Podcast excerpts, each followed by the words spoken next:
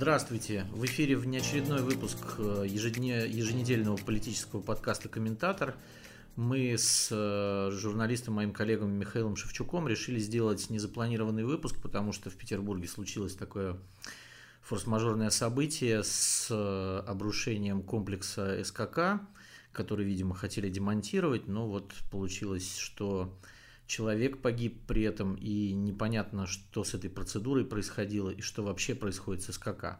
Добрый вечер, Михаил. Э, добрый вечер. Э, ну вот, наверное, все вы видели уже эти кадры, они за считанные часы буквально облетели все соцсети и мессенджеры. Э, это двое рабочих на крыше СКК занимаются демонтажом, один из них – при помощи резака отрезает ванту, тут же начинает бежать трещина по железобетонному кольцу, э, буквально в мгновение все рушится, человек бежит, но не успевает запрыгнуть в люльку, где его ждал товарищ, э, и в итоге вот эту трагедию фактически посмотрели все в прямом эфире, потому что процесс демонтажа транслировался онлайн, и, если честно, мне это напомнило очень Э, негативным образом э, популярный жанр антиутопических фильмов, где, знаете, есть такой жанр, э, когда такие гипертрофированно циничные правители в будущем устраивают телешоу для толпы, где участники гибнут в прямом эфире, и все за этим наблюдают. Ну, конечно, наше общество наблюдало за этим не, слава богу, не рукоплеская и не аплодируя, а очень сильно переживая, но все-таки вот э, примерно такие у меня ассоциации возникли нехорошие. Ну вот у меня возникли ассоциации. Первые это с э, Древним Римом, когда гладиатора выпускают против льва, да, и вот съест лев гладиатора или не съест. То есть мы как- как-то вот Рим времен упадка, и, э, в общем, когда такие вещи происходят, да, там 21 век, есть разные технологии, демонтажа есть, э, в общем, э, там 999 способов сделать это безопасно, но это делается вот именно так, э, это делается на показ, вот, и случается трагедия. То есть, ну, и вот все, с кем я общался, там люди все, конечно, были в шоке от этого, потому что, ну, мы видим в прямом эфире фактически смерть человека, вот, да. которая глупая, абсолютно глупая смерть, которую можно было предотвратить и не допустить этого. Вот. Слушай, как ты думаешь, было ли так задумано? То есть я имею в виду, конечно, не смерть этого э, несчастного Матвея Кучерова, а обрушение крыши. Э, действительно ли э, она не должна была рухнуть именно так? И вообще должны, ну, должны ли быть рухнуть стены этого скака или нет? Потому что здесь не очень понятно. Я вот помню, что когда этот проект только начинался, проектировщики, авторы его, вот, э, собственники хоккейного клуба СКА, в частности, лично э, Геннадий Тимченко, президент СКА, они как раз говорили о том, что этот СКК нужно полностью сносить и строить на его месте новую ледовую арену. И только под давлением депутатов, городозащитников, вообще общественности все-таки согласились авторы на то, чтобы переделать проект, э, пообещали, что объем будет сохранен, фасад будет сохранен, но при этом э, конкурсную документацию в Смольном составили все-таки очень двусмысленно. Там остались формулировки про демонтаж несущих конструкций. Э, в общем, ее можно было понимать двояко. И, честно говоря, у меня есть подозрение, что на самом деле, несмотря на все заверения, этот комплекс все-таки э, собирались именно снести, а потом уже постфактум, ну, может быть, развести руками, дескать, ну, вот так получилось, так случайно он разрушился, теперь что поделать, что поделать. Но если хотите, выпишите нам штраф, ну, вот теперь придется строить полностью новую ледовую арену. И вот гендиректор СКА-арены Игорь Забиран э, в комментариях журналистов тоже так уклончиво сообщил, что, дескать, демонтаж всегда предполагает обрушение, хотя вот именно обрушение вроде как не обещали. Ну, смотри, значит, тут э, вот первый проект самый, который был э, представлен публике, ну, такие вот 3D-анимашки были примерно с год назад, э, он, э, в общем, предполагал полную, ну, полную перестройку СКК. То есть это было совсем не СКК, это было представлено в Смольном. Э, вот там было совещание с участием главного архитектора, инвесторов – и еще там предполагалось вокруг строительства элитного жилья, потому что ну, это московский район, это дорогая земля, как мы понимаем. Вот, э, и там достаточно много пространства. И сразу же пошли разговоры о том, что, насколько, в общем, необходим вот этот вот снос СКК, которому сегодня исполнилось бы ровно 40 лет. Он строился к Олимпиаде 80, потому что часть соревнований проходила в Ленинграде и часть в Москве. Он очень похож на спорткомплекс Лужники московский. Вот. И, в общем, в Москве лужники стоят совершенно спокойно, а у нас пошли разговоры такие алармистские о том, что вот СКК вот-вот рухнет, и будет что-то страшное. Но вот забегая вперед, могу сказать, что э, когда мы наблюдали вот этот демонтаж, да, это последнее срезание несущей верхней конструкции, как архитекторы говорят, которая должна была выдерживать 200 тонн, то есть она сама одна уже на себе держала фактически всю эту крышу, и вот судя по демонтажу, то э, состояние скака было вполне себе удовлетворительным. Им пришлось срезать практически все перед тем, как это рухнуло. Вот. И не, нет никаких заключений, никаких экспертных комиссий, там, э, там, э, глав госэкспертизы и других строительных организаций о том, что вот там э, комплекс находится в аварийном состоянии, его срочно нужно снести, например, и построить другой на его месте.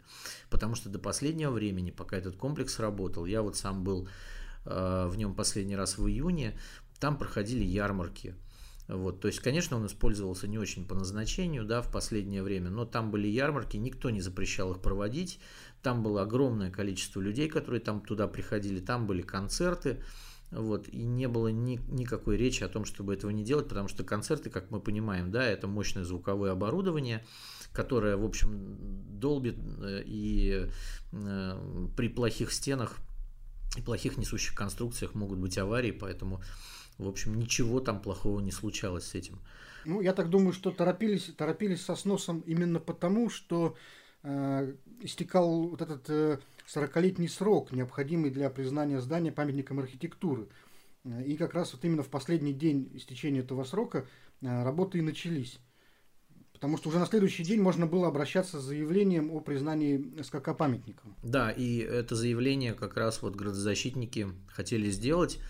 Э, именно в этот день, потому что, ну, в общем, э, очень многие люди были против этого, да, и я вот разговаривал с э, людьми сегодня, которые имеют отношение профессиональное к этому. Вот мне сказали, что в профессиональном сообществе архитекторов и людей, которые, ну, там, проектируют такие вещи, ни одного человека не было, который бы говорил о том, что СКК требует сноса. Вот мне было так сказано человеком, который который, в общем, ну, разбирается в этом деле, это не мои слова. Вот, и э, тут еще вот, вот какая деталь. Э, значит, как и в последние годы, э, вот принято, да, вот принято все скрывать, делать келейно, как-то вот, вот это все, весь этот процесс делать непрозрачным. И от этого люди, э, которые, в общем, против таких проектов, они говорят о том, что да, действительно, здесь тоже были умолчания свои, свои недоговоры. Э, инвестор не очень хотел общаться с так называемыми крикунами. Вот тоже люди говорят, что нас так говорили, ну вот что нам с этими крикунами разговаривать. И э, я вот могу сказать, что я был свидетелем сам на экономическом форуме э, в прошлом году, в июне, был представлен на петербургском стенде уже вот новый проект этого СКК, а, уже без элитного жилья, уже с парком вокруг э, комплекса, но комплекс, конечно, э, то, что вот было на той 3D-анимации, я там очень хорошо отфотографировал это все, а, это было, это было, в общем, тоже новое СКК. И я полагаю, что это все было сделано для того, чтобы освоить, конечно, как можно больше денег, потому что когда ты разрушаешь старое и делаешь новое, а старое это крепкое, которое можно там восстановить, подновить и сделать из него что-то, и когда ты разрушаешь и строишь новое, то, конечно, это большое количество денег, и это концессионное соглашение, и мы понимаем, что это происходило из бюджета Санкт-Петербурга частично. Вот я думаю, что в этом тоже есть своя причина. Ну, давай перейдем к Э, описанию процесса. То есть э, мы все видели, как петербургский портал Фонтанка.ру э, чуть позже обнародовал еще одно видео, снятое с камеры, закрепленной на каске одного из этих двух монтажников. И на этом видео видно, как рабочие приступают к выполнению задач, как начинают спиливать ванты. И видно, что страховка у них чисто символическая. У них какая-то точка такая короткая веревка с небольшим карабином хлипким, ну, я, честно говоря, не имею вот опыта работы монтажником-высотником, но у меня достаточно значительный есть скалолазный и альпинистский опыт. И вот э, с точки зрения спортивного этого опыта, это очень несерьезная страховка, и я бы, честно говоря, не рискнул вообще ее использовать. А, и вот видно, что у них не получается пристегнуться к люльке, приходится пристегиваться к такому же карабину напарника, потом сам рабочий этот вылезает из люльки, хотя, насколько можно заключить даже из их диалога, он не должен ее покидать, в принципе, для таких работ. И вот на фотографиях, кстати, на Фонтанке.ру, опять же, а, видно, что в начале, в начале работы они соблюдали эту технику, то есть они находились в люльке при э, проведении э, работ. Э, но потом на итоговом видео, вот этом финальном, трагическом, видно, что рабочий лежит уже очень далеко от люльки, и видно уже, что он не пристегнут, и, видимо, не знаю, может быть, поленились переставлять кран, поленились там э, страховаться, решили, что уже ничего не случится, но это явная экономия на технике безопасности, на страховочных средствах, на инструктаже, на специалистах, потому что, конечно, э, опытный специалист, он никогда в жизни не пойдет на нарушение техники безопасности, когда речь идет о его собственной жизни. Это можно, наверное, у любого монтажника-высотника спросить. И зрителю, понимаешь, тоже не надо быть даже инженером, чтобы догадаться, что сейчас это натяжение обрушит крышу, потому что видно, что они срезают ванты последовательно, одну за другой.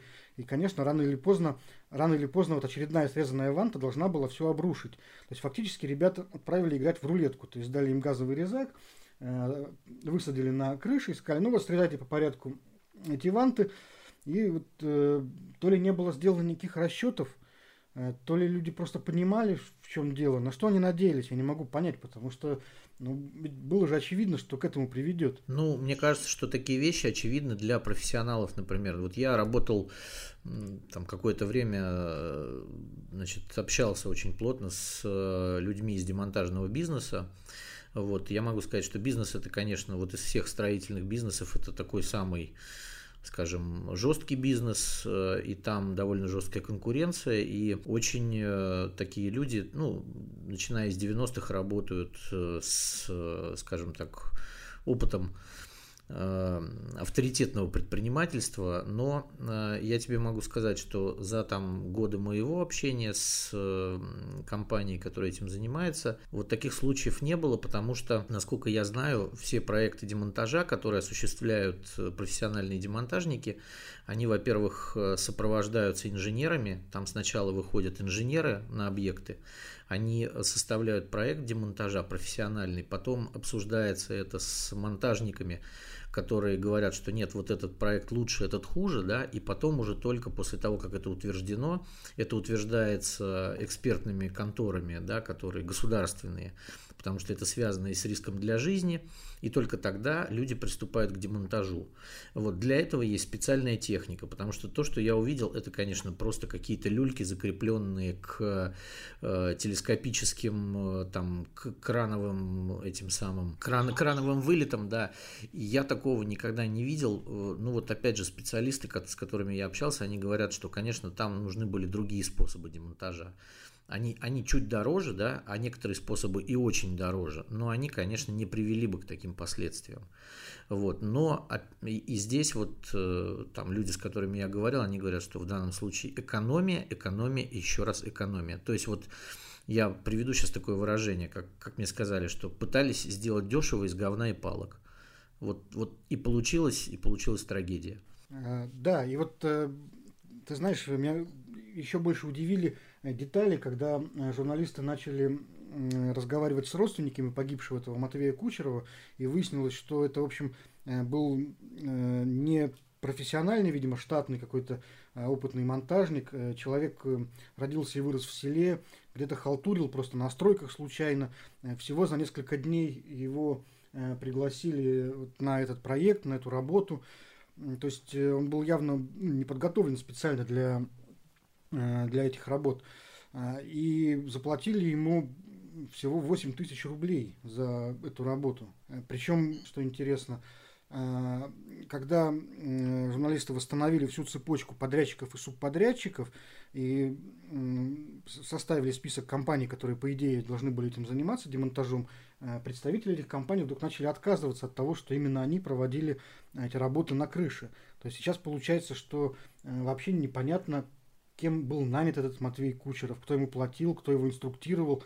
Он как будто, знаешь, вот э, как будто бы его по объявлению просто нашли, дали газовый резак в руки, отправили наверх и сказали, ну давай вот там, парень, на шару режь, посмотрим, что этого получится, получишь 8 тысяч рублей. Ну, это какой-то абсурд. Да, это абсурд. И еще раз, вот смотри, профессиональные строители, девелоперы, которые осуществляют проекты на бывших, предположим, предприятиях, там, ну, много, много разных в Петербурге построено домов, на месте бывших промышленных предприятий, коллекторов, там еще чего-то, сложных старых инженерных сооружений, они все, вот именно профессионалы, они все нанимают профессиональные демонтажные конторы, которые осуществляют это дело и отдают им пустую площадку под застройку. Никто сам этим не занимается. И мне говорили люди, пускай это будет дорого, пускай это будет чуть дороже, но я получаю пустой участок и не получаю головники.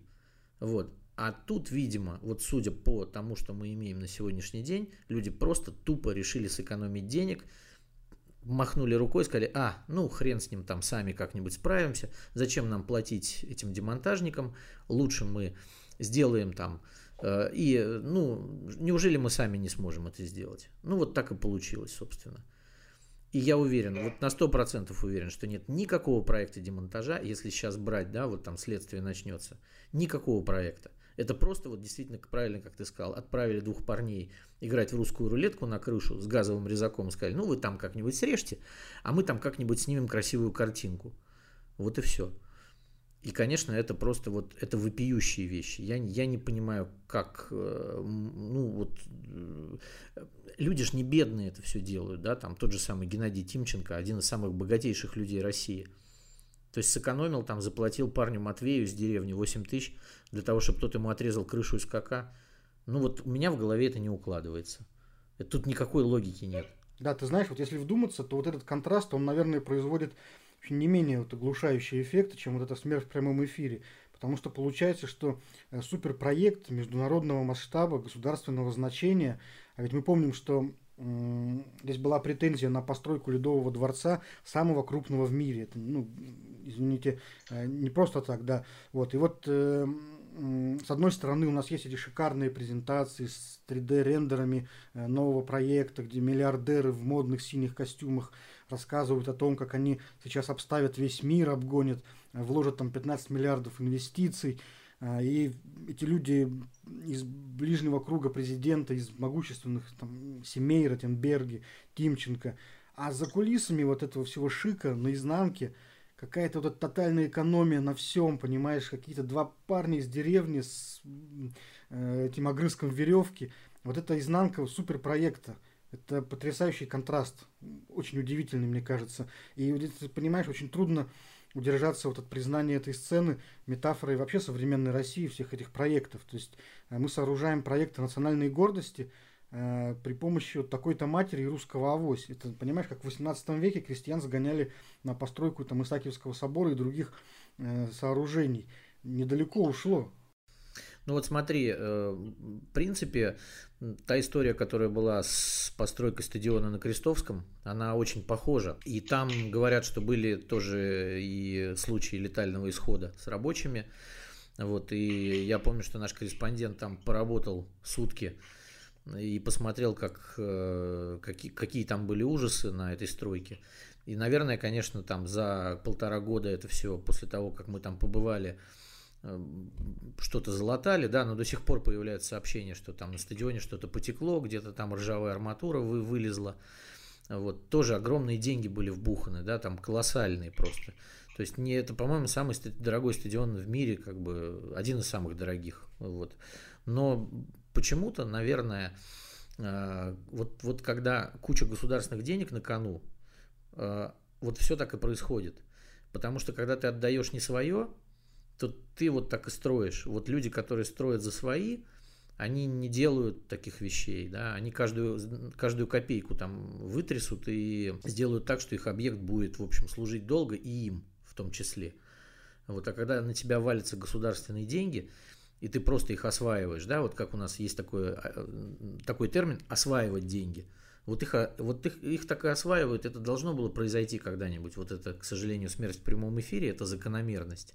Того, что происходит вообще вокруг. Да, и понимаешь, э, тоже заставляет задуматься эта история о том, что э, фактически не существует в стране э, никакого трудового законодательства, никаких э, инспекций, никаких, э, никакой защиты прав рабочих.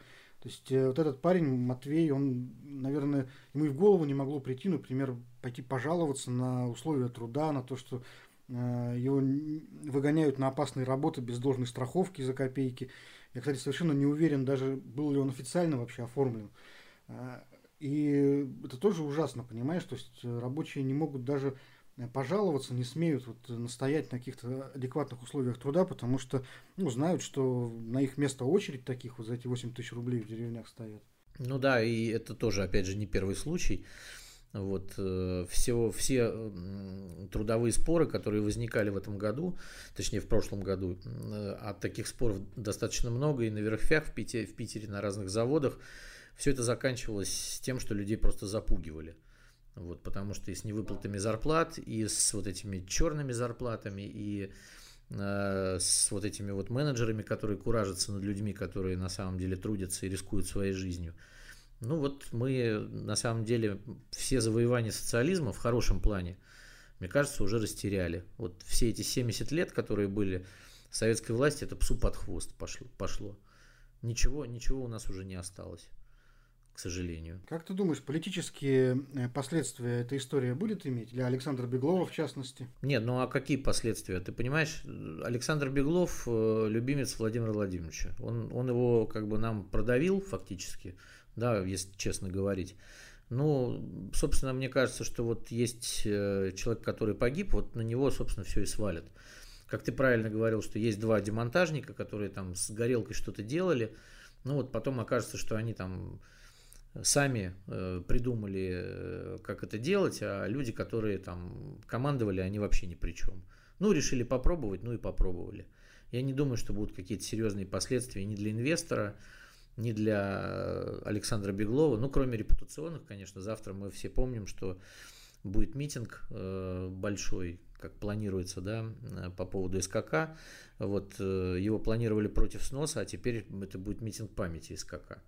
Вот, конечно, наверное, в обществе Александр Беглов, который в Петербурге и так не имеет большой поддержки среди населения, ну чего уж там говорить, он э, этим, этим делом ее не приобретает точно. Вот, и теряет все больше людей, которые, наверное, там даже тех же бюджетников, которые там за него как-то голосовали.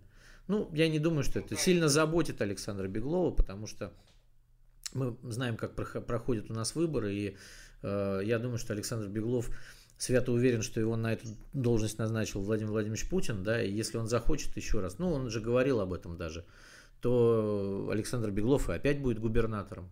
И ему совершенно не беспокоит, я думаю, мнение людей в данном случае. Ну, ты знаешь, вот э, этот амбициозный проект э, теперь все равно э, получается замешан на крови, э, благодаря новым медиатехнологиям, которые все это нам показали. Э, возможно, если бы не дрон, то все удалось бы, ну, если не замять, то хотя бы сделать в рамках там, какого-то обычного э, короткого сообщения о там, случайной гибели. Вот. Э, и теперь вот люди, которые будут приходить на этот стадион, когда его построят, они все будут знать и рассказывать друг другу о том, что вот здесь произошла такая трагедия при начале строительства, будут помнить об этом, будут требовать, как, как, может быть, какую-то мемориальную доску поставить и да, я думаю, что это очень сильно подпортит имидж вообще всего этого проекта в принципе. Ну, изначально нельзя подпортить имидж того, э, чего и так не было. Потому что этот проект на самом деле осуществляли люди, которые свято уверены, что им не надо не опираться на какое-то общественное мнение, не прислушиваться никому. То есть вот они решили так, да, освоить денег из городского бюджета, ну вот они, они таким способом это, это и делают. То есть я знаю там, как вот Геннадий Тимченко, вот я его наблюдал на экономических форумах а, а, петербургских, как он э, надменно и высокомерно там общается с журналистами, которые к нему пытаются подойти, вот, отмахивается от них, как от, понимаешь, кур в огороде. Тут я думаю, что о простых людях вообще никто не думает. Вот это, это, не, это не то. Эти люди, понимаешь, они там решают проблемы какого-то мирового космического масштаба. Ну а мы, конечно, будем помнить об этом. безусловно. Да, ну что ж, остается еще раз выразить соболезнования семье погибшего, призвать всех соблюдать по возможности технику безопасности, не закрывать глаза на то, если работодатель откровенно на технику безопасности плюет и заставляет вас э, делать рискованную работу э, без всякой страховки, э, нельзя, нельзя на это соглашаться, друзья. И если эта ситуация, эта история получит продолжение, мы осветим ее в нашем следующем регулярном выпуске, который, как всегда, выйдет в конце следующей недели. Сейчас, наверное, будем прощаться. До свидания. Да, берегите себя и помните, в какой стране вы живете. До свидания. Всем всего хорошего.